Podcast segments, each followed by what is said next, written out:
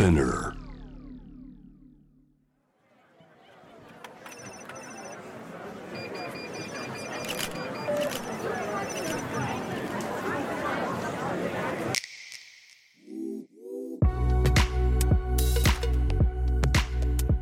Behind the Change. 社会に変化をもたらしているリーダーたちの活動の裏にあるモチベーション葛藤取材記事や SNS の文字数内にはまとまらない思いとここだけのお話とは？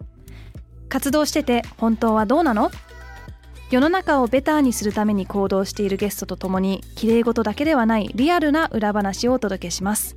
ぜひこのポッドキャストを聞いている皆さんも疑問に思っていることや社会活動についての質問などあれば Behind the Change の公式インスタグラム Behind underbar the underbar change をフォローしてご意見ご相談たくさんいただければと思います。また面白いと感じていただいた方はぜひこちらのポッドキャストを SNS でシェアしたりあと5つ星の評価もお忘れなくよろしくお願いします。ノイハウスモナです。今回は松岡宗志さんをお迎えしました。松岡さんはライターで一般社団法人フェア代表理事。私は松岡さんのあいつゲイだってアウティングはなぜ問題なのかという本を読んでさらに詳しく今日本で LGBTQ+ の方々を取り巻く状況について知りたくなりました。松岡さんご自身当事者と発信者という両方の立場でいる中のお気持ち。両方の立場にいるからこそできることやだからこそ難しいことは何なのか伺いました。さらに当事者という一言に LGBTQ+ の方々をまとめてしまうことにも問題があるという視点をいただきました。例えばゲイである松岡さんにはトランスジェンダーの方の体験を知り尽くすことはできないけどそれを踏まえてこの分野の発信者活動家としてどのようにどんな性のあり方でもフェアに生きられる社会を実現していくのか。松岡さんのオープンで優しくて丁寧な口調。ぜひ今回のエピソードを通して聞いてください。Let's go backstage. 本日お迎えしたのは松岡宗志さんです。こんにちは。こんにちは。よろしくお願いしよます。ろしくお願いいたします。えー松岡さんのプロフィールこちらから紹介させてください、えー愛知県の名古屋市生まれで、えー明治大学の政治経済学部卒業政策や法制度を中心とした性的マイノリティに関する情報を発信する一般社団法人フェア代表理事です。であとライターという肩書きもお持ちでゲイであることをオープンにしながら多くのメディアに多様なジェンダーセクシャリティについての記事を執筆されていましてで本も、えー出されているんですよね。はいで最新の本が11月2021年の11月に出たもので、はい。はい、こちらはどのテーマの本なんですか、はい。あの、アウティングというのをテーマに書きまして、あの、アウティングっていうのは本人の性のあり方を、うんうん。こう、第三者がこう勝手に本人に同意なく暴露してしまうという行為なんですけど、うんうんまあ、それが実は、まあ、あの、結構危険な行為で、まあ、それがなぜ危険なのかっていうのを、あいつゲイだってアウティングはなぜ問題なのかという本を書きました。そしてこのねポッドキャストの収録を、はい。まあ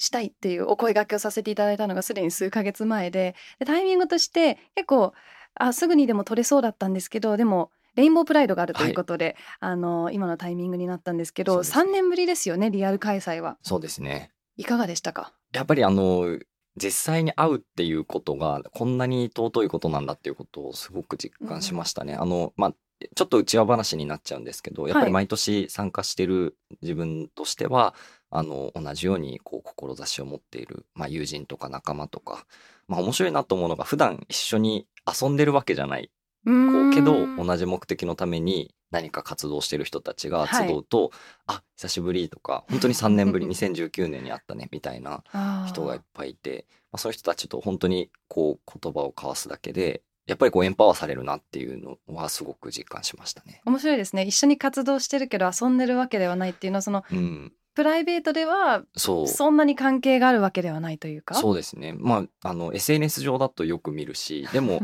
じゃあ飲みに行ったことあるかというとあんまりないみたいな 人たちがたくさんいる場がユニークだと思うんですよね。あんまりないというかうん。仕事の同僚とかにもしかしたら近いかもしれないですけど別にそうね。同僚じゃないというか声かけもないみたいなええ。のもあるので面白い空間だなとは思います。まあ、3年リアル開催がなかったということで、まあ、久しぶりの方もですし例えばこの数年でオンラインで初めてつながった方うん。と初めて会ったみたいなこともありましたた？ありました。あのズームましてみたいな感じの ズームまして。初めて聞きました。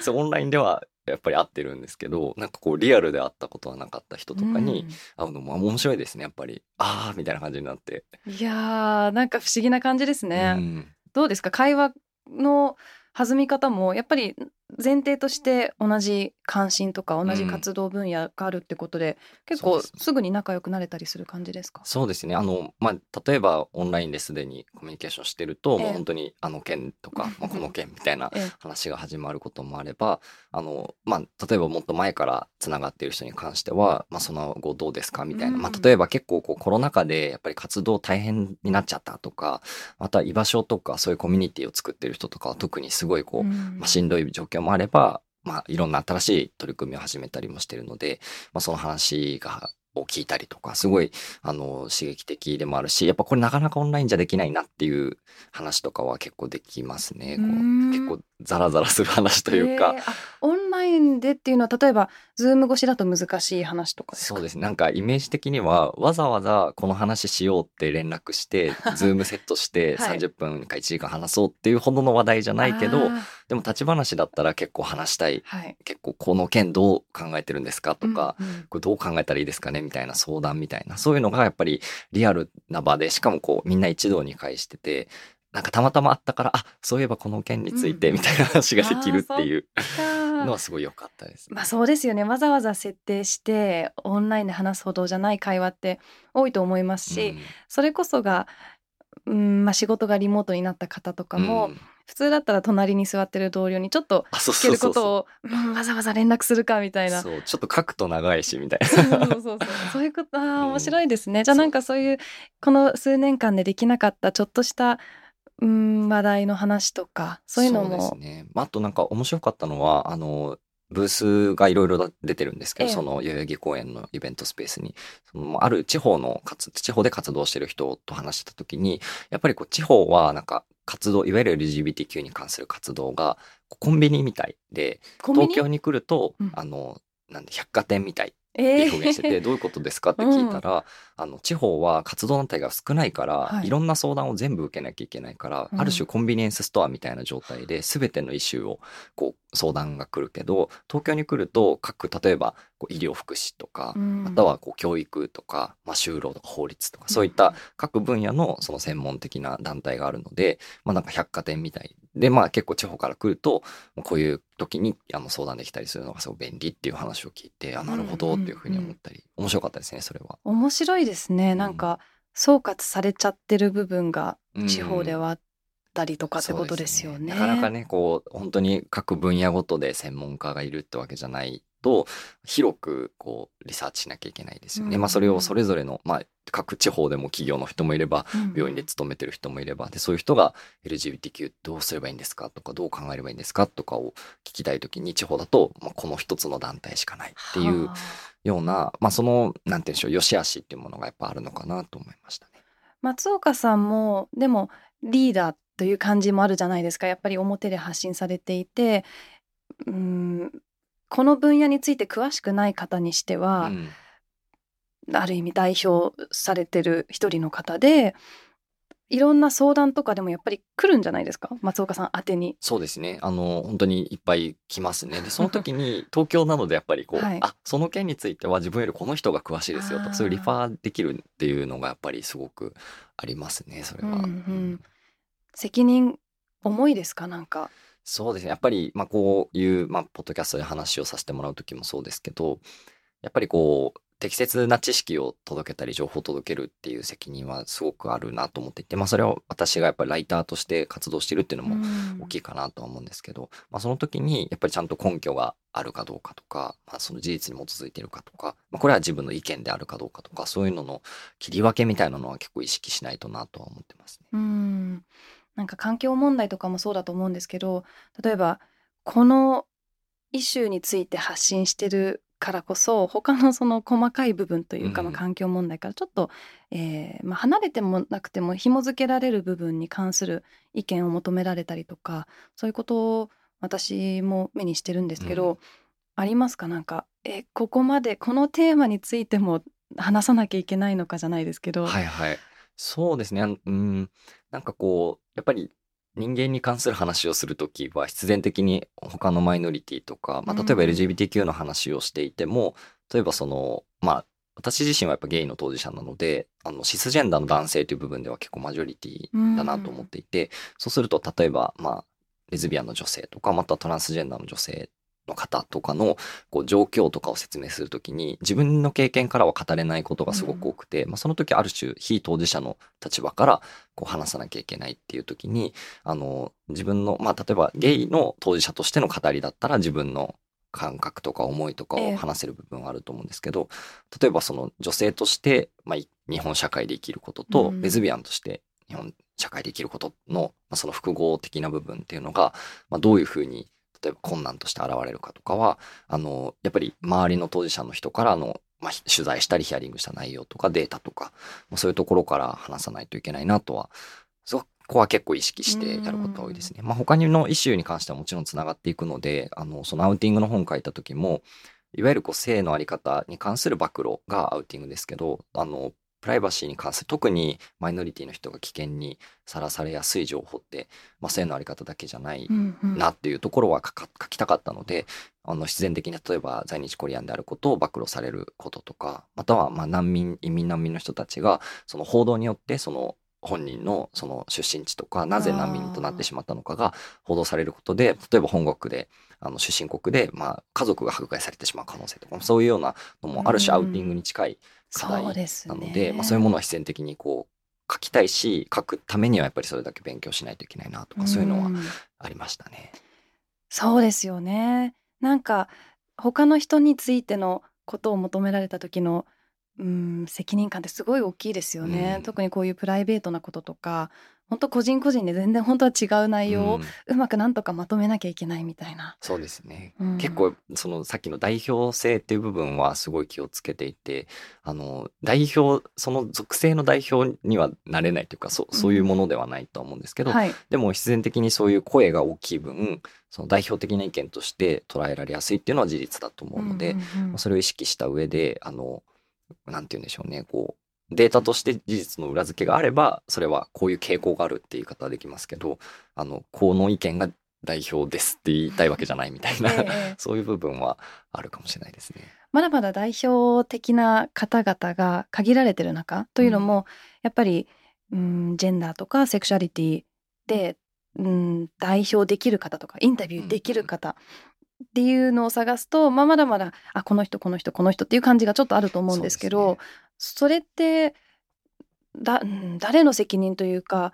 社会的にまだ認識が浅いからなんですかね？そうですね。やっぱりそれは、あの、本当にマイノリティのあるあるだなと思ってるのが、すごく構造的な話だと思うんですけど、あの、多分、身近な関係性で分かりやすい話だと、例えば、あの、初めて、例えば、私が誰かにゲイであることをカミングアウトした時に、うんこういう反応が来る時があるんですけど、はいあ、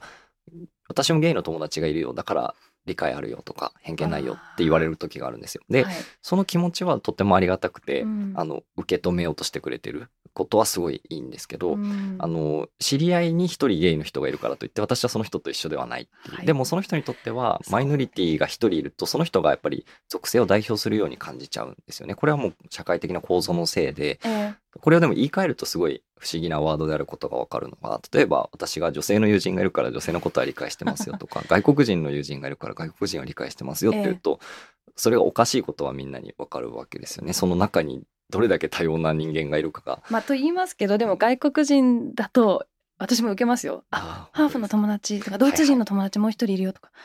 うんみたいななんかこうね 答えづらいですよねなんかそうなんですその。その人を受け止めてほしいけど、うんやっぱりマイノリティは特にその属性が、まあ、特に自分の知り合いに一人いたりすると、ええその人が全体の代表のように感じてしまうっていうのは、うんうん結構あるあるなのかなとは思いますね。そうですよね。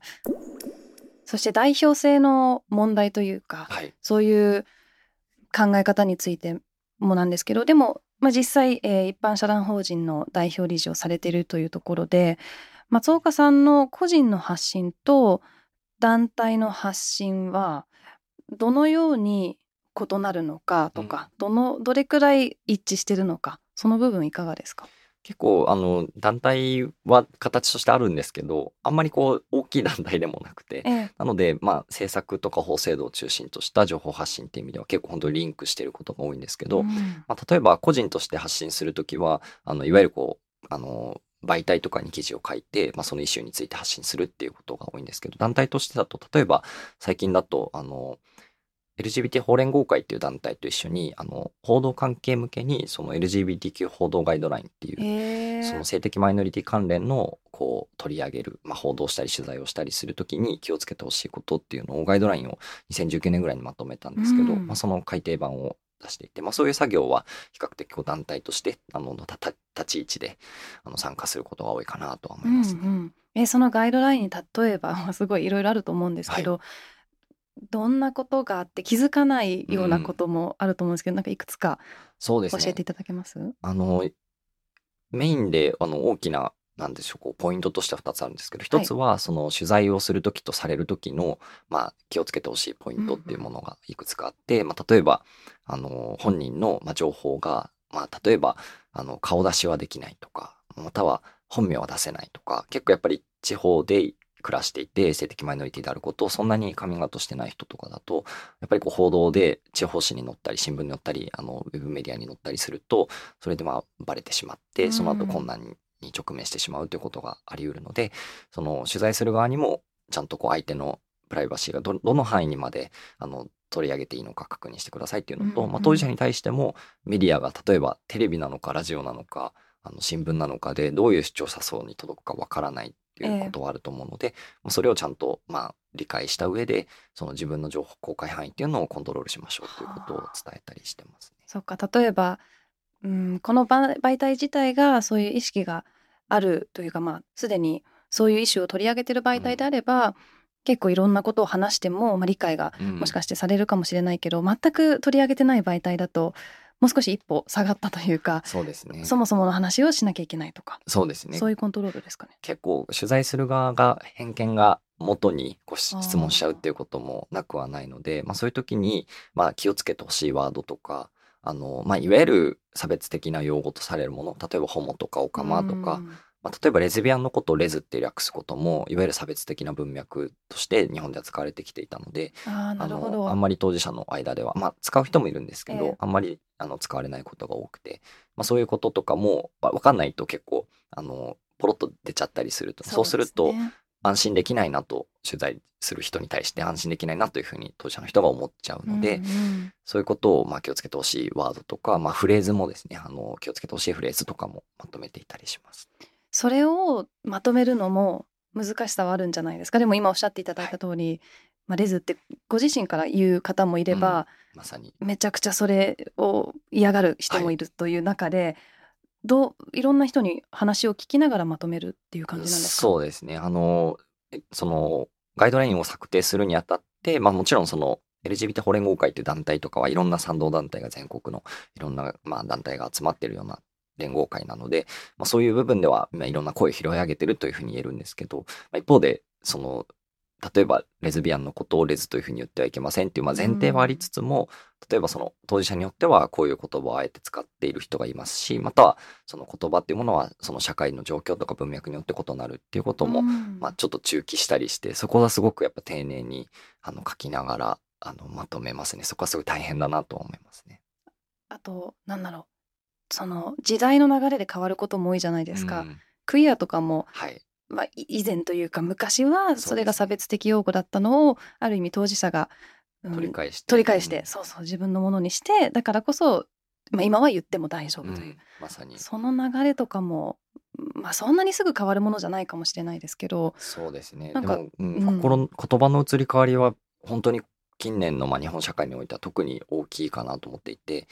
結構やっぱりあの英語圏の動きがすごくこう影響している部分は大きいんですけど、うんうん。例えば2015、6年頃って結構新聞記事とかでも LGBT って書くと、大体こう一番最初に LGBT 括弧 L レズビアン、女性同性愛者とかあ説明が入っていって、はい。本文がスタートするってことが多かったんですけど、最近はもうほとんどなくなってきていて、ですね。一方で結構 LGBT なのか LGBTQ なのか、はい。LGBTQ プラスなのか、え。それは結構媒体によってあの選択が異なっていて、まあ、それをどう取り上げるかっていうところもあの移り変わってきてるのでそういう説明を入れたりしてますね。でも松岡さんの活動としてもちろんそういうなんだろうな細かいっていうと何でしょうそれが重要じゃないって意味じゃないんですけど、うんうん。そういう LGBT なのか LGBTQ なのかとかそういう部分よりも本当はもっと大きなもう仕組みっていうところが、まあ、うん。活動の軸なのかなと思うんですけど、はい、どうですか？そうですね。あのでもそこはなんて言うんだろうなこうイメージ的にはなんか翻訳をしてるイメージというか翻訳？あのなんて言うんでしょう。こう例えば LGBT って言葉が LGBTQ プラスっていう方がいいっていうふうにこう語られるときになんでそれがその方がいいのかっていうのは、うんやっぱり LGBT って言いながら代表性を帯びてしまってそこによって、まあ、取りこぼされてしまった人たちがいて、まあ、その人たちをちゃんと包摂した言い方をしようっていうので言葉が変わっていくと思うんですけどその時にあのまあもしかしたら小さいことのように思われるかもしれないけど、やっぱりマイノリティのイシュってそういった取りこぼされたきてきた人たちの声をあえて拾いに行って、それを社会にちゃんと反映しようっていう動きだと思うので、そのためには LGBTQ+, っていう言葉がいいんですっていうふうに言われても、え、なんでっていうふうに多分、ま、マジョリティの人は思っちゃうと思うんですね。そこを、あの、こういう理由があってとか、こういう状況があってっていうのを伝えるのが多分自分の役割なんじゃないかなというふうに思ってるので、まあそういう意味で言うと、大きな、まあその仕組みのは話ももちろん大事だし、こういう言葉の細かい部分をちゃんと丁寧に考えていくっていうのも同じぐらい大事な作業というか仕事なんじゃないかなっていうのはよく思うことですね。そうやって報道側にすごい責任はやっぱりありますよね。そういう、まあ、小さなことに見えることでもその、アルファベットが1個2個追加されるかしないかでかなり大きな、まあ、インパクトを受ける人がいたりとか、社会的に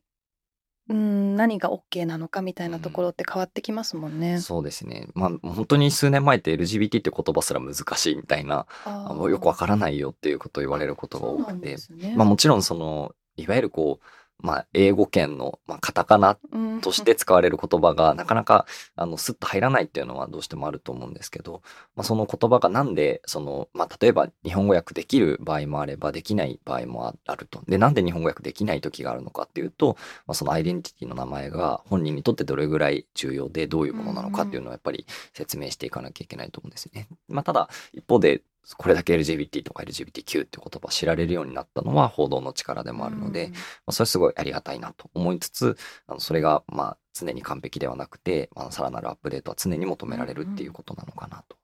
アップデートはご自身松岡さんとしても自分のアップデートの必要性って感じますか？あもうめちゃくちゃ感じますね、それは。あのー本当になんか、なんて言うんでしょう。勉強し続けないと、本当にこう、自分も今見えてる、その人たちとか、その、まあ、イシューとかが、あの、表層的な部分にななっちゃってるんじゃないかとか、そこはすごく感じていて、あの、それこそ、なんて言うんでしょう。さっきその、自分はシスジェンダーのうん部分では、男性という部分では特権性があるというか、まあマジョリティで、でゲイという部分ではマイノリティだという時に、やっぱりそこで得ている恩恵っていうのはすごい感じるんですよね。あうの、んまあすごい簡単な話で言うと、例えば私は一応団体を立ち上げて代表っていうことになってますけど、まあすごい少ない弱小団体ではあるんですけど、あの、結構 LGBTQ 界隈って言いながらも、あの、そういう団体の代表してるのは割と、まあゲイの男性だったりとか、またはトランスジェンダーの男性だったり、はい。いわゆる男性性が、まあ、表現できる人うん。が比較的多いのかなと。えー、面白い。そうなんですね。なかなか結構レズビアンの女性とか、またはトランス女性とかが代表している団体っていうのは、そんなにやっぱ多くないなというふうに思ってて、うん。これは構造的な問題なんですよね。そういう部分結構、ひあの、開けてみると本当にたくさんあるというか、なので、そのさっきの LGBTQ+, っていう言葉を使う意義みたいなのと同じように自分も見落としてる視点たくさんあるなっていうのはこれはもう本当に自分で意識して勉強していかないと、うんあとはまあ本当に声を聞いていくっていう作業をしないといけないなとは思いますね。念のためシスジェンダーについてはい。説明いただいてもいいですか？確かにそうですよね。あの、まあトランスジェンダーっていうのが、いわゆるこう生まれた時に、まあお医者さんとかに男の子ですね、女の子ですねっていうふうに言われて、法律上割り当てられる性別に対して、まあ、自分の認識していたり、まあ、実感している性別が異なる人を言うんですけど、まあ、シスジェンダーっていうのは、まあ、その反対ですね。生まれた時の割り当てられた性別と自分のいわゆる性自認っていうふうに言うんですけど自分の認識している性別が一致していて、まあ、特に違和感がないよとか、まあ、それに従って生きていける人のことを言うかなと思います。ありがとうございます。そっかそうやってある意味マイノリティまあマイノリティってことも私個人的にはうーん全然データがないうん。イメージで語っちゃうとあれなんですけど LGBTQ の方がマイノリティっていうのもすごい微妙だなと思っていて、社会構造的に、まあ、男女っていうのがあって、まあ、そういうのが当たり前になってる中考えたこともない人が多いと思うんですよね。うん。自分がもしかして100%女性じゃないかもとか100%男性が好きじゃないのかもしれないとか、って考えるきっかけがそもそもないんで、うん。それをもっともっと考えるきっかけを与えたりとか教育のの中でとか、まあ、普通にこう生活する中でうん何でもありみたいなことが当たり前になった場合もっともっと多くの方がクイアだと思うん。ですよね。これ本当に個人的な考えで全然はい。何のバッキングもないんですけどだからそこを考えないとマイノリティマジョリティってなんかすごい、今はそうかもしれないけど本当は違ったりするのかもって思うんですけど、どうですか？すごい共感しますね。実際やっぱりあの例えば調査とかを見ていても年々 LGBTQ の割合って増えてるっていうふうに言われてるんですけど、うん。それはなんか増えてるというよりは実際はもっと多様なところが、まあ、やっぱりそういう認識が持てなかったりとか、まあ、こうあるべき男はこうあるべき女はこうあるべきみたいな感覚がやっぱり根根強いと、まあ、その自分の中の性のあり方の多様な部分にもなかなか気づけなかったりするっていう意味では、まあ、増えているというよりは見えて見えるようになってきているっていうような認識を自分は持っていてなのであのそのなんていうの共感するなっていうのはすごくあるんですけどあのマイノリティっていう言葉がいわゆるこう数の部分で言うと、うんうん。あの確かにこう本当にそれって少数派なのかなとかもっと突き詰めてみるともっとたくさんいるんじゃないかっていう意味でそのマイノリティって言葉はなんかもやっとするっていうのはすごく理解できるし私も共感するんですけど一方で結構そのマジョリティマイノリティって言葉はいわゆるこう権力関係というかパワーバランスの言葉としても使われるべきなんじゃないかと思っていて、まあ、実際そのように使われてると思うんですけど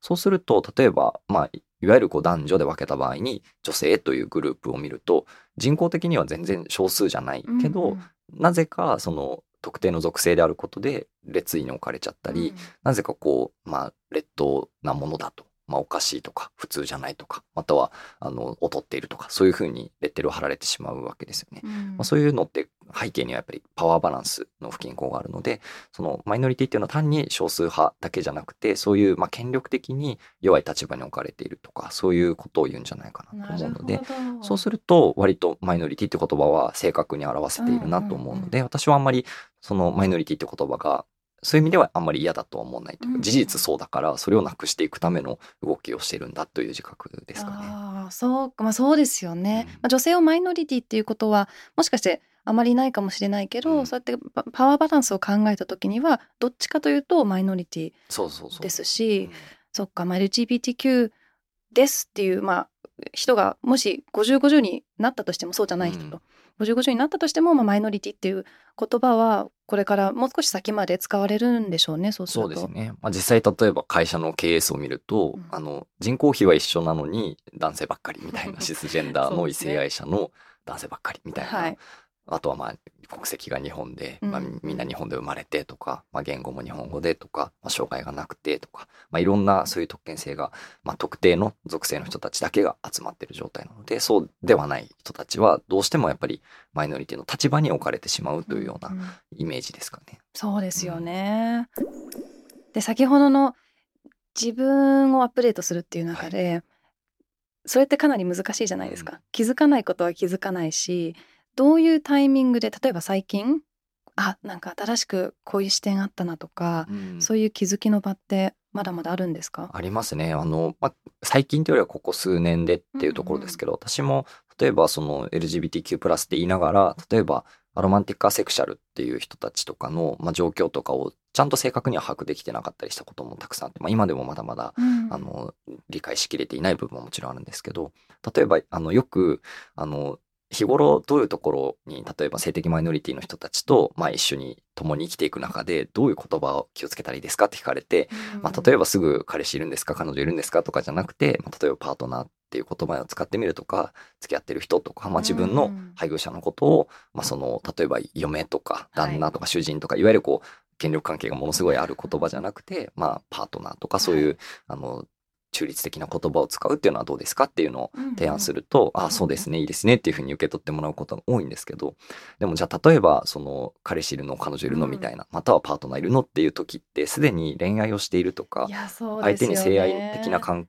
係を求めている人っていうのを前提にしているので、うんはい、本当にそれって適切なのかっていうと本当はそうじゃないはずですよね。うん、そうするとそもそもその話題って仲良くなる上では最初に聞かなきゃいけない話題ですから、ね、必要なのかなってことありますよね。他にもいろいろ聞けることってたくさんあるし共通の趣味探すのでもいいし、はい、まあ、昨日何食べたっていうところから始めてもいいかもしれないし、うん、まあ、そういうなんて言うんでしょうね。あの言葉も実はあの私自身もアップデートしきれてなかったこととかあったりしますね。いやそうですね。その一歩先がありましたねある意味。そのパートナーっていう言葉を使ってよしではなくそもそもその質問とかその概念ってどうなのっていうのはいやあんまり考えたことがなかったかもしれないです、うん、私も。そうです。あの一応アロマンティックアセクシャルってどういう言葉かっていうのも一応説明した方がいいかもです、うん、あのアロマンティックっていうのはいわゆるロマンティックはこう恋愛的なっていう意味で、まあ、セクシュアルっていうのはまあ性的なっていう意味なので、うん、あの A は打ち消しの意味を持つので、まあ、そのアロマンティックっていうのはいわゆる他者に恋愛的に惹かれない、まあ、興味関心を抱かないっていう人でアセクシャルっていうのは他者に性的な興味関心を抱かない惹かれないっていう人のことを言います。うん。なんかそのパートナーがいるかいないかみたいなところから入るってすごいリミットされちゃいますよねその人を知る上でも、なんかもう少しなんだろう通常どういう生活してますかみたいな、うん、すごいワイドな質問から入った方がいろんな情報が入ってくるのに私たちって結構区切っちゃってるなって今感じました、ね、結構なんか相手が自分と同じである前提で話しちゃうことが多いかなと思っていて、うん、まあ違うというふうに前提に立てば多分もっと間口を広く取れるというかそこから同じものを探していけると思うんですよね自分と似てる部分があるなとか、うんうん、でも結構そこが、まあ、最初から自分と相手は同じような人だっていうことを前提に立っちゃうときっと、まあ、いわゆる恋愛とか性愛の話っていうのは、まあ、盛り上がれるこう三種の神器みたいな。ちょっとそういうのありますよね。ね。まあ、もちろん仲良くなって、まあ、お互いが他者と恋愛をする人で、はい、まあ、例えば異性が好きな人もいれば同性も好きな人がいてっていうことが分かってあのなんて言うんでしょう仲良くなる一つのワードとして、うんうん、あのトピックとして取り上げるのはもちろんいいんですけど、まあ、初対面でいきなり相手もこうであろうって決めつけるのはあまり良くないかもしれないなっていうところですね。もしそれを聞いてしまったとしても構造的にあ実はっていうなんかその自分の説明をもっとできるような社会になっていれば、うん、もしかしてまたその質問もの意味もそんなにうんなんでしょうね。相手も簡単に「あ実はアロマンティックなんだ」ってこう普通に言えるような社会になってればもしかして違うかもしれないですね。そうですね本当に。でも結構やっぱりその構造を変えるのは本当に難しいっていうのはもう本当に全ての人が認識してると思うんですけど、いわゆる活動したり関わってる人とか特に。結構そのメディアから受ける影響とか日頃の家族の間の会話とか友達の会話とか、まあ、そういうところからこうあるべきだとか、らしさみたいなものっていうのは本当に身に染みちゃうというかまあ染みついてきちゃうので、それを変えていくっていうのはなかなか難しいですよね。そうですよね。うん、ああなんか日々の会話とか行いにいろんなそういう小さいのがまだまだあるんだなと思うと、うん、誰もがアップデートしないといけないですね。そうですね。うん、結構あの他のイシューで自分もできてないこともたくさんあるので、例えば、えー、あの今日とかもあの結構あの朝早かったので、はい、なんかこう当然のようにペットボトル買ってきちゃうみたいなことがあるんですけどなんかこう環境の話とか考える時にいつもペットボトル買うのもダメだよなと思いつつ はい、あのいつもでも誰か素材変えてくれみたいな思いながら 活動したりとか、まあ、そういう時とかに、うんうん、あのまあ、もちろんその会話とかも一つ一つ毎日完璧に誰もができることではないとは思うんですけどあのできるだけできる範囲のことをやっていくっていうのは大事ですよねっていうの、うんうん、なんかでもワクワクしますね。そうするとできることがたくさんあるじゃないですか、うん、あのチャレンジがまだまだ残っててうわーっていうところもありますけどその分だけできることがあるっていうのはなんか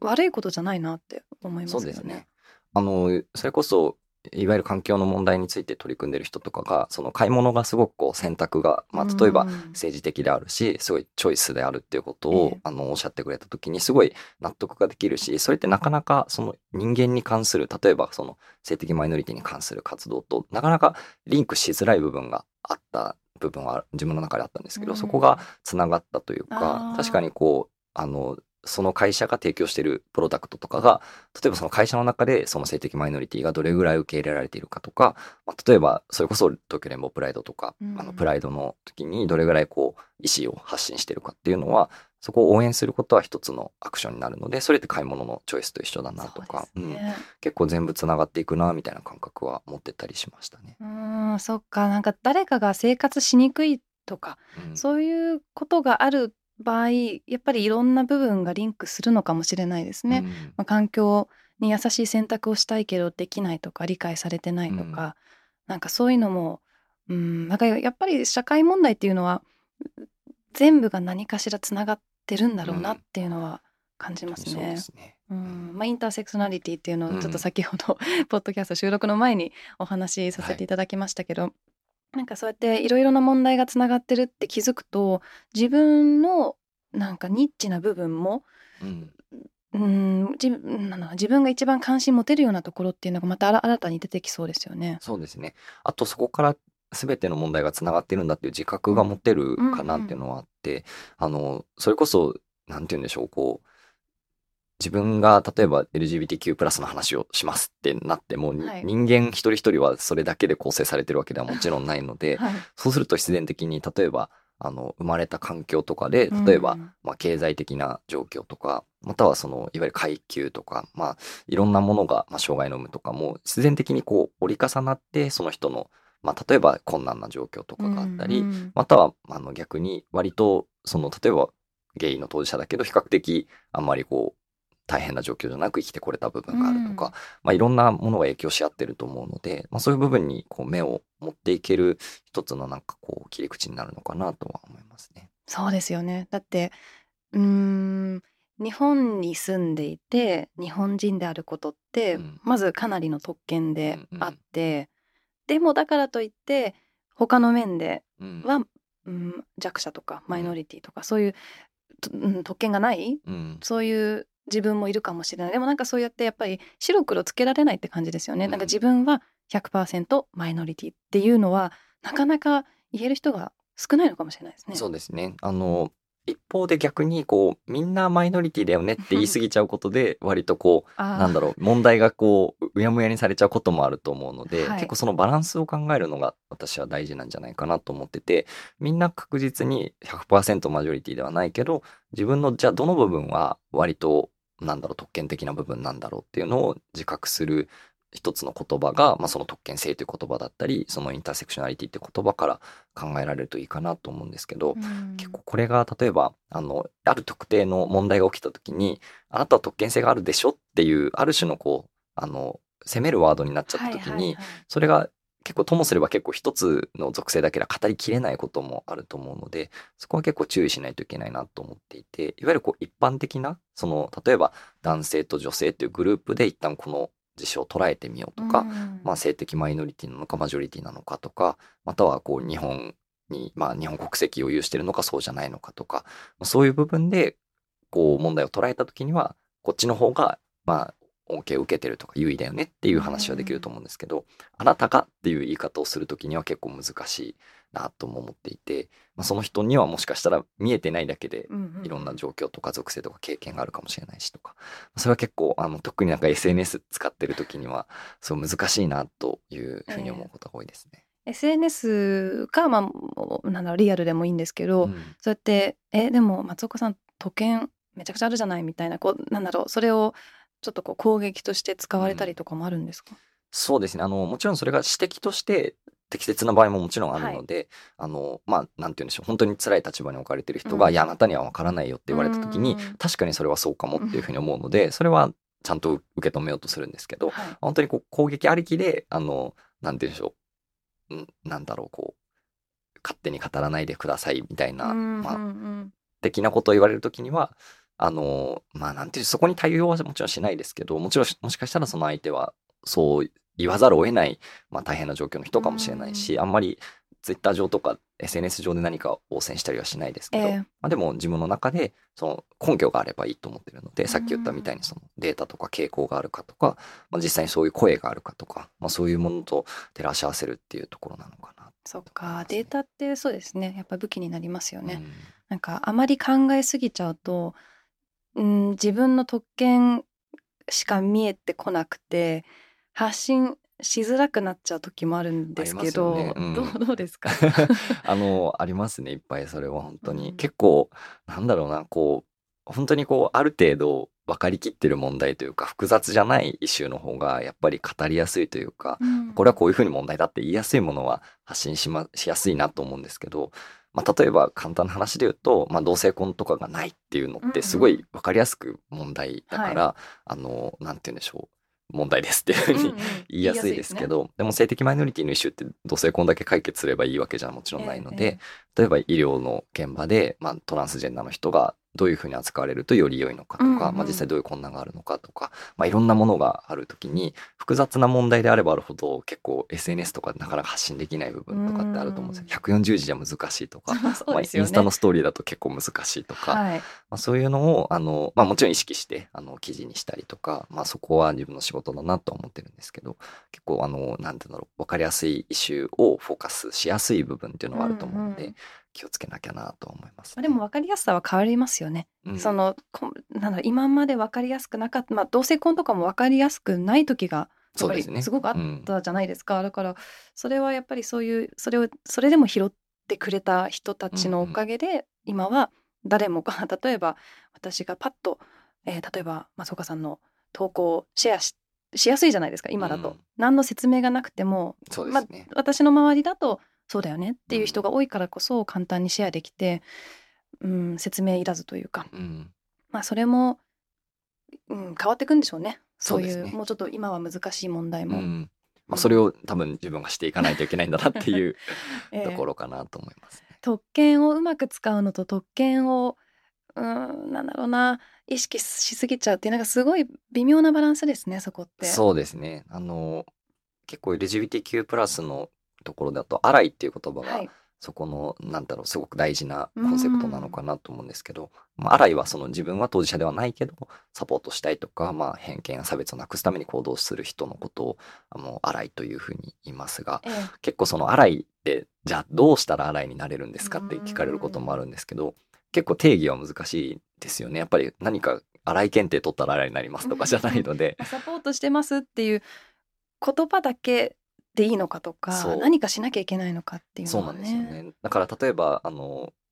自己紹介の時に「私払いです」って言われたら、結構びっくりしちゃうというか 何をもって言ってるんだろう？みたいな。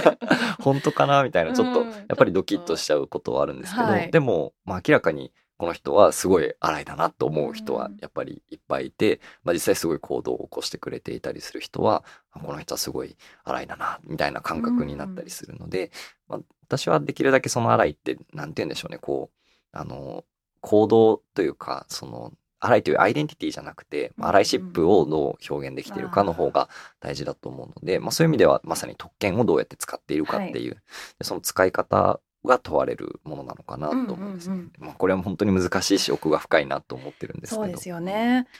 当事者であるからこそえっとまあ2つ聞きたいんですけど難しさと、えー、逆にうんできることの、うん、まあ、量というかその難しいのとやりやすいところってどんなところですか、うん、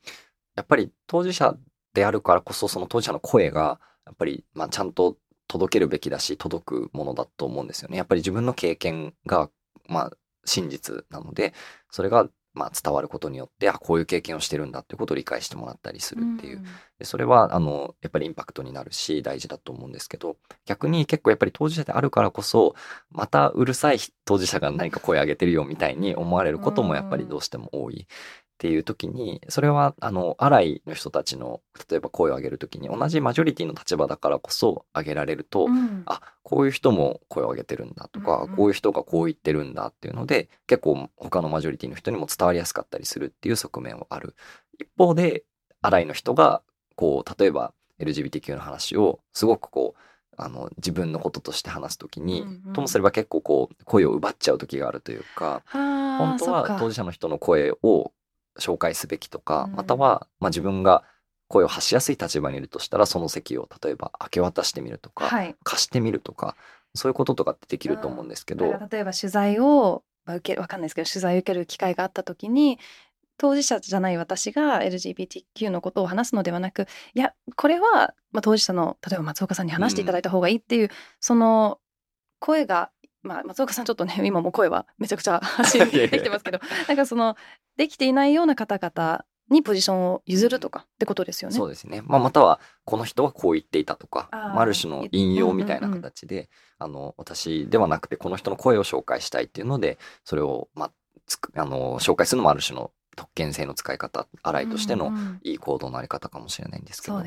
そういう部分が結構シビアに問われるなと思っていてさっきの私のそのゲイっていう部分ではマイノリティだけど、うん。シスジェンダーの男性としてはマジョリティだっていうのもつながっているなと思っていてそのゲイとしての部分での語りはもちろんできるけどトランスジェンダーの状況とか語れない時にそれはあの常に私は怖いなと思っていて、うん。あのなんて言うんだろう適切じゃない情報とか声を届けたりしたことによってかえってまあなんて言うんでしょう当事者を追いやってしまっているんじゃないかとかそれは常に怖さを感じてはいますけど、うんうんうんでもそこはまあなんて言うんだろう自分の立場をむしろ利用してできることをしないとなと思う感じですかね。環境問題だと今思ったんですけどやっぱその怖さ私もあってうん日本、まあ、特に東京で暮らしててもちろん日本って災害とかがあってそれは気候変動とかうん。のせいっていうのももちろん最近はすごく増えていてなのでみんながそうやって、うん、当事者っていうのかなそうやってまあ被害に遭う可能性がある中で、まあ、それはそれとしてただ本当は地球の裏側でもっともっと今気候変動の問題でもう、まあ、死んじゃう人、うん。簡単に言うとそういう、まあ、命の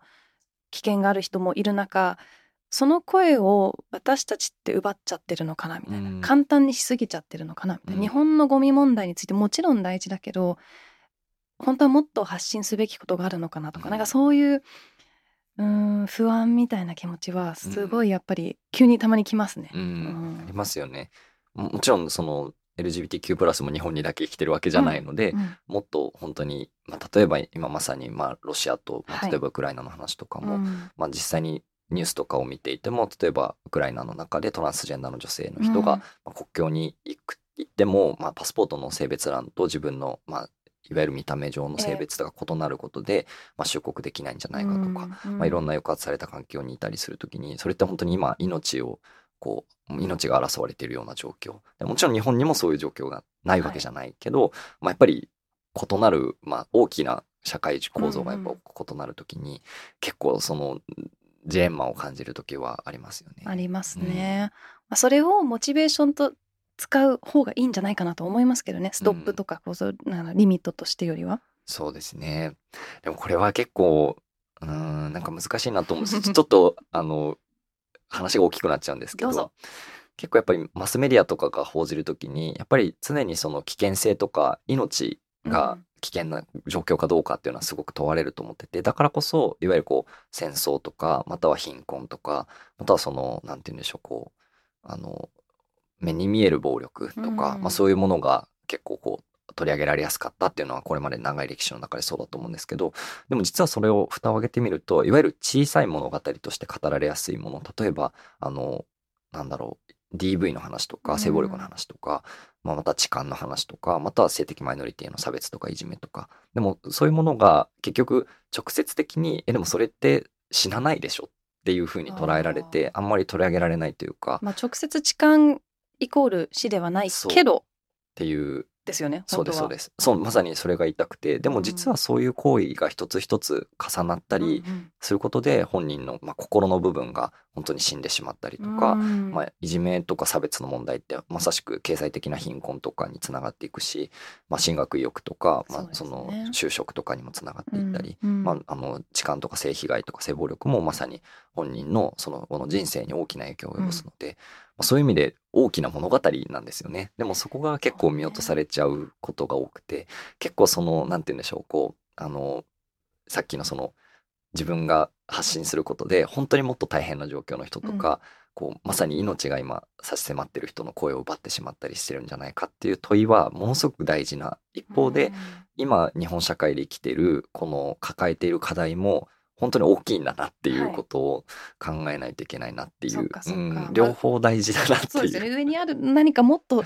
もっとっていうのも難しいですけど、うん他もあるからってなんかそれを比べるっていうのも一種対一種じゃないですもんねそうですね。あとはそれをこう大きいか小さいかっていうことを判断してくる人たちに抗わないといけないなっていう気持ちが大きいですかね。ええどっちかというと。うん。そっか。それを決めるのはその当事者とか個人ですからね,、うんうん自分にとってどれだけ大事かっていう、ん。本当はそこに限ることですよね。ね。だから問いは持ってることが大事。はい。そのだけどあのジャッジしちゃダメというか、ええ。っていうイメージですかね。ね。自分が自分の、まあ、葛藤としてうん。持っていくことはもちろんとても大事だから、うん。あの今の発信が誰かの声を奪ってないかとかそういうのはすごい考えたいけどそれを勝手にジャッジしないというか、うんうんうん。それは本人が決めることであってみたいなところ。葛藤を持つことが大事かいいですねそうですなんかね。ちょっともやっとした話ではありますけど。いやでもでもそのモヤモヤを抱えてる活動家アクティビストの方がほとんどだと思うんですよね。うんまあなんかこれもそのきっかけでこのポッドキャストではあるんですけどそうですそれを持つことが問題ではないみたいな感じがちょっと今しましたね。なんかうんうん持ってることこそが適切な活動につながるのかな。確かに。でも葛藤があるなって思える人の方がちょっと信頼できるかもしれないですね。発信とかに。迷いがある人の方が、あ多分いろいろ考えて今この言葉を紡いでるんだろうなっていうふうに思うかなと、結そうですね。構強いまああのまあ自分もでも結構強い言葉使う時もありますけどそうなんですか？その戦略的にというかやっぱり遠くに届けるためにはこの言葉を使った方がいいかなと思う時はありますけどめでもそこにやっぱり迷いがすごくあるので迷いがある人の方が 多分いろいろ考えてるんだろうなっていう。その迷いを本当はもっと出したいですよねと私は思うんですけど。うん。出していただいた方がある意味信頼性も増す。だからその人のウィンにもなると思うんですよ。そうこの人こんなに悩んでこの投稿してくれたんだなとか、なんかそこの部分ってあんまり見えないですけどね。そうですね。これはでも結構もう現代社会の大きな問題かもしれないですね。結構やっぱり分かりやすい言葉とかスピードのある言葉の方が拡散されるし届きやすいっていうのがあると思うのでそういう刺激的な言葉の方が使われやすいっていう、うん。でも実はもっと複雑問題はもっと複雑だったりするので、まあ、そこを丁寧に考えてる方があの信頼感はあるなっていうのはうん。ありますね。松岡さんはこういういろいろなモヤモヤもありながらいろいろな方の時には代表というかその人たちの声を救って届ける立場として心のケアとかってどうしてるんですか？ああでもそうですね。なんか最近よく SNS の使い方みたいな意味で心のケアどうしてるんですか？って聞かれたことがあって、はい、であんまり意識してなかったんですけど、うん。結構あの例えば土日意識的に見ないようにしてるとか、うん。まあ、そういうことは結構あるなとかは思いますね。そうなんですうね。ん、なんかなんだろう。やっぱりなんでしょうね。結構自分の心の状態って結構自分でもあんまり把握しきれない部分ってあると思うんですけど、うん。結構知らずのうちに溜まってたりするじゃないですか。でこれ結構いわゆるアクティビストとかその活動に関わる人によくあの伝えたいなと思うことなんですけどあの責任を感じやすいというか例えばニュース見ていてもいろんな社会の課題がたくさん報じられていてあ今日はこんな課題があってこんな課題もあってっていう時に、はい。なんでこんな社会なんだろうとかなんであの変わらないんだろうっていうのですごいあの怒りが湧いてきたりとか、まあ、すごいこうじくじたる思いになることってあると思っうん。てその思い自体はすごく大事なんだけれどもでもやっぱり自分の出せるインパクトとか価値ってなかなか限定的だったりすると思うんですよね。そうするとなんか責任だけのしかかってくるというか、うんうんそういうので辛くなっちゃう時もあると思うんですけどでもそれはもちろん一人一人の行動が大事だけど問題はやっぱり社会の大きな構造の責任があると思うので、まあ、そういうふうにうまくバランスをとっていく必要があると。そうすると例えば今日はまあちょっとメンタル的にしんどいからなるべくニュースを見ないようにするとかもう今日は意識的にちゃんと拾ってあの課題を捉えていくとかそういうのをコントロールできるともうちょっとなんだろう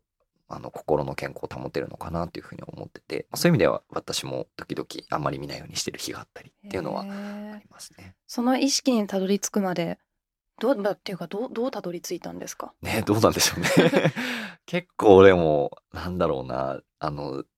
特にまあツイッターとかがそうなんですけどやっぱりこう発信するとそれだけいわゆる誹謗中傷みたいなものも増えてくるので、まあ、それを、まあ、例えばすぐミュートするとか、まあ、あんまり見ないようにするっていうのは心がけてたりするんですけど、あの例えば責任感があるからこそ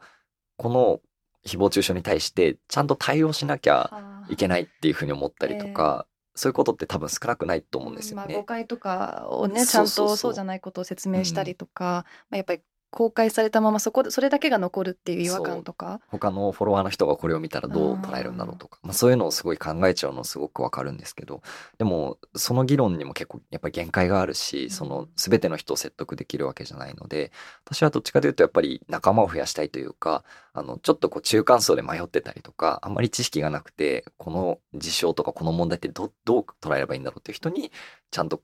適切な情報を届けて、まあ、もっとまあ、こっち側っていう言い方はちょっとあれですけど、うん、あの、味方であってほしいなと思ってるので、はい、まあ、そっちに力を割きたいっていうふうに思うと、もうちょっとこう、まあ、すごく対極的な立場にいて、例えば攻撃的な、まあ、コメントをしてきたりする人に関しては、まあ、ちょっと一旦今の状況では諦めるとか、まあ、そういうチョイスができるのかな諦めね、諦める部分を自分で決める必要性みたいな。そうですね。まああの特に SNS に関してはやっぱ限界があるかなと思ってるのでそういう使い方をして、まあ、自分の心の健康もあのコントロールしながらっていう感じですかね。相談相手とか仲間ってどういう人たちなんですか？一緒に活動してる人たちなのか、うん、逆に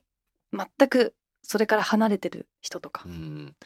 やっぱり比較的近い人が多いかもしれないですね。あの同じまあその、まあ、やっぱりこう構造が見えてるというか状況がちゃんと分かってる人だと、うん、あんまり言葉を語らなくてもすごい分かるよっていうふうに理解してもらえることって多いと思うので、はい、まあ、そういう友人とかに、あの話すことが多いんですけどあの私はあのパートナーが今いて、ええ、あの6年ぐらい今一緒に付き合ってたりするんですけど結構パートナーは割とあの LGBTQ+ の課題にものすごい知識があるわけではないんですけど、うんうん、でもすごいやっぱりあの感覚的にすごいやっぱり理解があるというか認識をしていて、まあ、その時にまあ例えばこういうことがあって辛いみたいな話をすると、すごいやっぱ分かってくれるっていうのはすごい安心だなとは思いますね。どれほどパートナーシップに活動を持ってきてるんですか？なんかその意味としてその、はい、まあ、仕事とかもそうじゃないですか、うん、その家に帰ってずっと仕事の話する人もいれば、うん、全く仕事の話は家に持ち込まないとか、うん、どんな感じなんですか？私結構あんまり持ち込まないかもしれないですね。どっちかというと、うん、あの本当にくだらない話しかしてない気がします。家の中だと。なんね、なんかあのー、なんだろうな。例えば相手の仕事とかもあんまり詳しくなりたくないというか、うん、結構なんか相手の仕事とかを詳しくなると、うん、変にアドバイスしちゃいそうしちゃいそうになるというかなんかこうした方がいいんじゃない？でもなんか 結構そういう時ってただ聞いてほしかったりとか、えー、あの辛いっていうことをお互いに受け止め合うことが大事だったりすることって多いと思うので、はい、私もなんかあんまりなんてだろうこう相手にものすごく同じ状況を理解してほしいっていうよりはお互い知らないからこそあんまりちゃんとこうケアし合えるというかそういうのが割といいなと思うのであんまりものすごい詳しく仕事の話とかあんまりしないかもしれないですね。絶妙なバランスですね。そうですね。その理解はあるけど、うん、全部は知らない。そうですね。なんか根本的な価値観が、あの、多分近いのが多分ありがたいんだろうなと思ってて、うん、そこがあってさえいれば、あの、ある種表層的な部分の今起きてるトピックとかは、そんなに問題じゃないというか、あの、ケアする上ではっていうのはあるかもしれないか、まあいろんなあり方がありますけどね、なんかそういうのも、はい、そっか、そういう形もあるんだなって今思いました。もちろんなんかガチンコで議論してるのも憧れたりしますけどね。まあ、ねそういう方々もいますからね、うん、なんか。実際壁打ちみたいになってくるのもありがたいだろうし、はいはい、それもそれでいいなと思う時はありますね。うんうんうん、友達とかその友人のコミュニティとかだとどんな感じなんですか？そのやっぱり活動家の人が多いんですか？うんそうですね。あでもあの例えば同じゲイの友達とかで、うん、全くそういう活動的なものは関わってないけど、うん、でも応援してくれてるっていう友達もいればあの、それこそ東京レンボープライドにフラッと遊びに来てくれたりするけど、すごい活動にかかってるわけじゃないとか、そういう人もいますし、一方でも本当に同じような、あの、眼差しというか、まあ、示唆で活動してる人とだと、またその人との関係性の中で語れる相談とか話があるかなと思いますね。質問が長くなっちゃうかもしれないですけど、はい、コミュニティっていう中で、まあ、社会対活動家が求めていることの違いって分かりやすいと思うんですよ。例えば今構成的にこれが不可能とかこの権利がこの人たちにないから活動家としてはこれを求めてるとか、まあ、国内外の政策、まあ、社会っていうところに似てるかもしれないですけどそういう対アクティビストみたいな議論とかは分かりやすいと思うんですけど活動家対活動家っていう中で、松岡さんが動いているコミュニティの中での一致しない議論とかってあるんですか？例えば、えーとまあ、環境活動していますって言って、まあ、その外から見るとあ、まあ、環境活動家の人たちがいるんだなっていうのだと思うんですけど、うん、まあ、その中にはゴミを一切出さないライフスタイルをしていますっていう人もいれば例えばもうベストエネルギーを再生可能エネルギーにするっていうところを発信してるとか本当はみんな違うんですけどでもその中でちょっと一致しないというかこうあちょっとギクシャクしてるなみたいな議論もあると思うんですけど、このコミュニティでは松岡さんコミュニティでは、はい、そういうのもあるんですか？やっぱりそれはもちろんどのコミュニティでもあるのかなとは思いますね。結構あの方向性が違っていたりとか実際議論がこうなんだろうぶつかってしまう時とかももちろんあると思うんですよね。あのまあ例えばなんですけどそうですね。あの、それこそちょうど東京レインボープライドがこの前行われた時に、やっぱりその中でも一ついろんな議論が起きて、例えばその、あの、いわゆるこうブースとかが企業が出展されてて、うん、それが結構こう大きなあの収益源にもなってるし、持続可能な部分にもなってるけど、はい、一方でやっぱりプライドっていうのが何のために行われているかというとやっぱり当事者のコミュニティとか、または人権を保障するためにあるという時に、結構その構造のバランスっていうものがだんだんこう企業寄りになっちゃってるんじゃないかとか、主流化しすぎちゃってるんじゃないとか商業化しすぎちゃってるんじゃないっていう声とかがある時に、もちろんそのそれぞれのスタンスがあるので例えばよりインパクトをもたらすためには企業にたくさん来てもらって、はい、まあいろいろメディアに報じられて、有名人が来たりして、あの遠くの人に届けたいと。それはすごく大事、え一方であの今目の前で困ってる人がいるとかまたはその何のためにこの活動が必要かっていう時にはやっぱり声を上げていかなきゃいけない。でその時にはあの掲げるべきは人権とか権利とか平等とかそういう言葉が必要なんじゃないかっていう、それぞれの立場があると思っていて私はもちろん両方必要だと思うんですけど、まあ、ただやっぱりあの原点は忘れたくないなっていうのはすごくあるので何のためにこの活動してるんだろうっていうのは、まあ、常に立ち返りたいかなと思ってて、で多分原点に立ち返れると批判が起きた時にちゃんと受け止める何て言うか土台というか筋力というかそういう基礎体力ができるんじゃないかなっていうふうに思ってるので例えばあの企業と私ももちろん例えば企業で研修したりとか企業の人と一緒に何かしたりすることももちろんありますけどでもやっぱり何のためにこの活動をしてるかっていうことの軸を持っていると例えばあの何でしょうね。あの例えば企業の発信が例えば失敗してしまった時に、もちろんそれをあのなあなあにしないというかやっぱりそこは問題ですっていうことを伝える。それはまあこの活動をやってる上でここが大事だと思ってるからっていうふうに思いを持ってあのできると思うので、まあ、そういうバランスの話なのかなっていうのは結構コミュニティ内でのもちろんこうぶつかる部分としてはあるかなと思います。うんうん、元の元の原点をたどるとうんまあもっと議論ができそうですねちゃんとした、うん、あそうですそうです。あのゴールはもちろん違っててもいいというか、はい、あのさっきのねその環境の部分とかももしかしたらその目指す本体本当にお互いが目指している像が違う可能性っていうのはあると思うんですけどでもやっぱり原点として何をこう問題視しているかっていうことが一致しているとそのやり方に関しての批判とか、うん。まあそういう、まあ、しかもそれがいわゆる批判っていうものも否定じゃなくてあくまで批判なのでいわゆる私はこう思うなぜならこういう理由があってあなたの考え方とは違うっていうことを議論できると思うので、うんうん、それができた方が私はもっとすごい建設的なんじゃないかなと思います。そうか否定と批判って違いますかやっぱり。結構あのなんて言うんでしょうね否定批判が一つ起こると全部否定されてるように捉えられちゃうことって結構往々にしてあるかなと思っていて結構それが議論の難しさを拍車をかけてしまってるというか、まあ、特に結構ジェンダーセクシャリティのイシューとかは特にそういうことを見かけることが多い気がしますね。なるほど。でこのポッドキャストでは、まあ、一方的に 私たちが、はい、この人まあアクティビストっぽいよねとか、うん、活動家だよねみたいなことをまずめちゃめちゃバイアスかけてセレクトしていってお話をその上で聞くっていう流れなんですけど、松岡さんはご自身のことをアクティビストとか活動家という形で捉えてるんですか？そうですね、捉えてますね。でも結構、あの、これはなんか自分でもちょっと興味深いんですけど、結構やっぱり最初、いわゆる活動を始めた頃って、いわゆる活動家っていうやっぱりイメージが怖いとか、うん、ちょっとダサいとか、ダサい なんかそういうイメージってどうしても自分の中であったんですよね。ええ、なんかだから、ちょっとそう呼ばれたくないみたいな感覚がどうしてもあって、でもそれは自分の中でもやっぱり偏見があったし、あの、なんだろう、こう、イケてる風にやった方がもっと遠くの人に伝わるんじゃないとか 結構思っちゃってた時は。イケてる風って例えば なんかスタイリッシュな表現をした方がいいんじゃないかとか、あのまあ、それこそ企業と一緒にやった方が遠くに届くんじゃないかとかそういうものが、あの自分の中にももちろんあったんですけど、やっぱりそこはあのなんて言うんでしょう構造を理解することと歴史を理解すること知ることっていう多分両方が自分の考え方を変えてくれたかなというふうに思っててやっぱり歴史を紐解いていくと本当にこうあの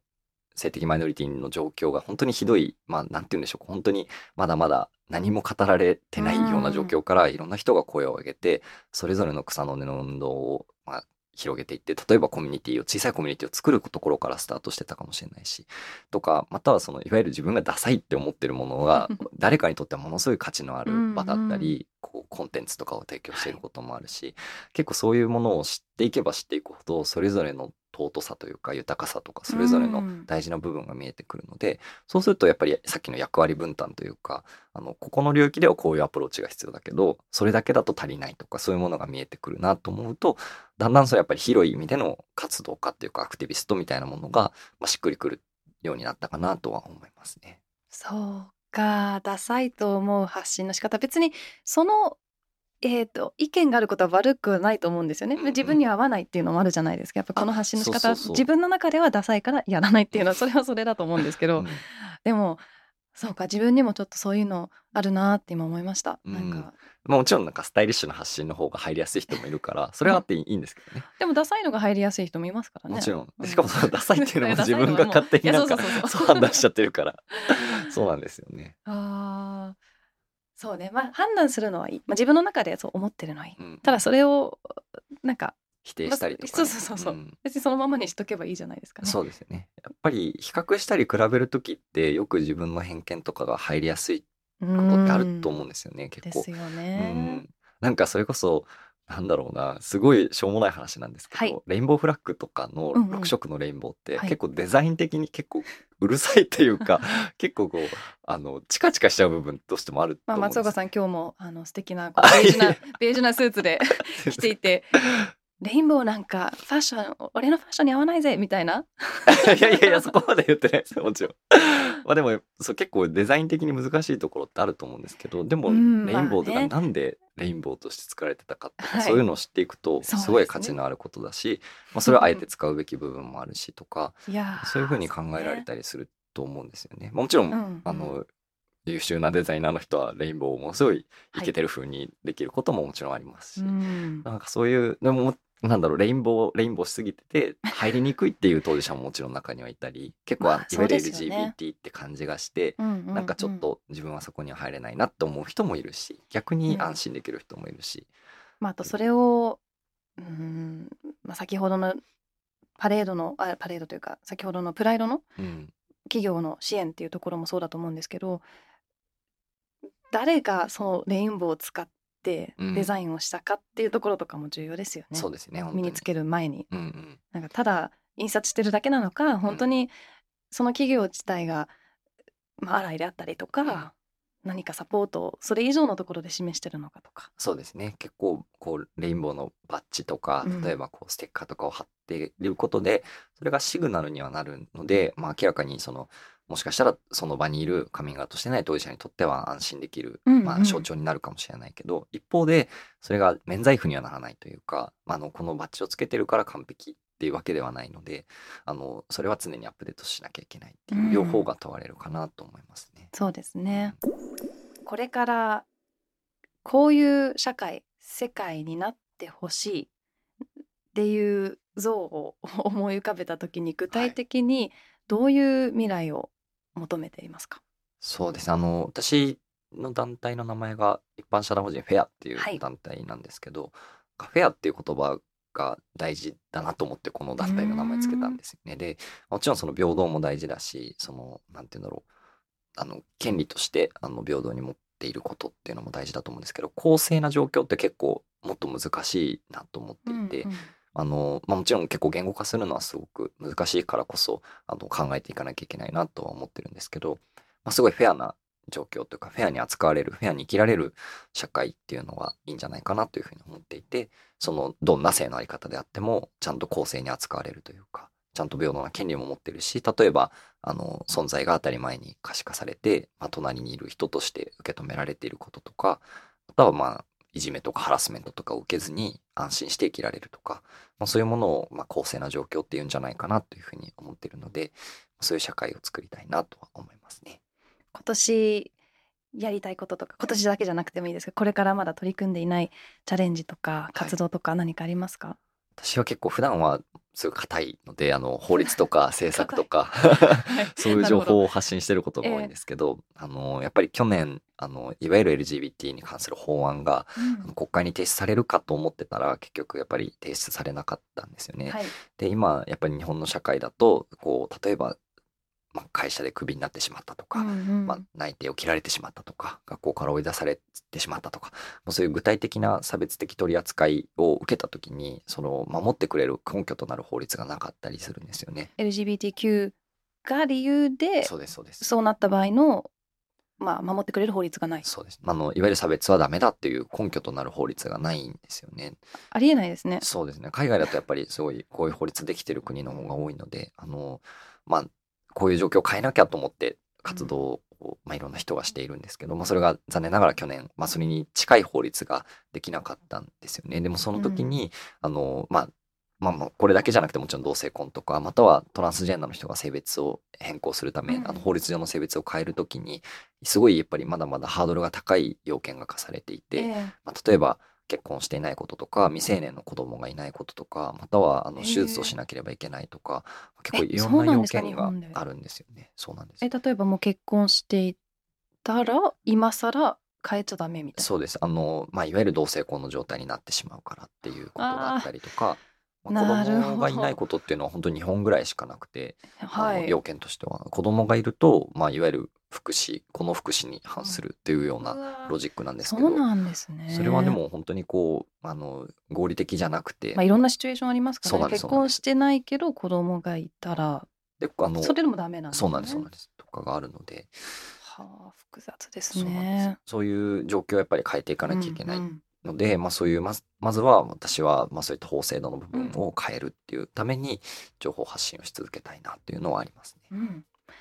ありがとうございます。まあ硬いところ硬いって言っても大事なところですからね。うん。うん。みんなの生活につながってるところなので、うん。はい、その硬いところを活動としてはやってるけど家に戻ったら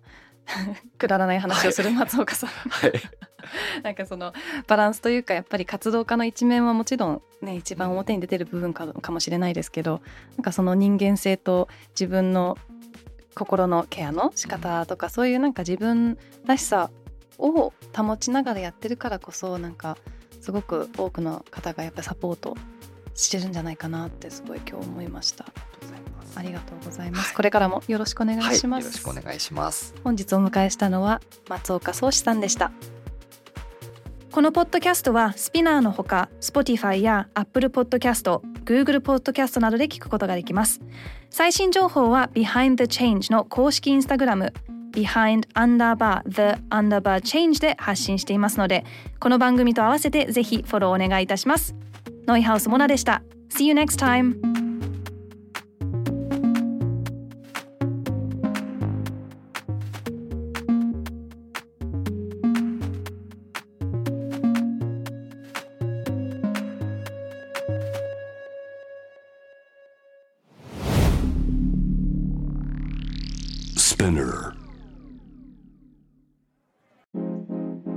界で今起きていることをおよそ4分でチェックしましょう。ケリーアンです。Courts Daily Brief ではニューヨークで配信された最新のグローバルニュースをいち早く日本語に翻訳し、平日の朝声でお届けしています。Courts Daily Brief 世界のビジネスパーソンに必要な情報をあなたに Have a nice day!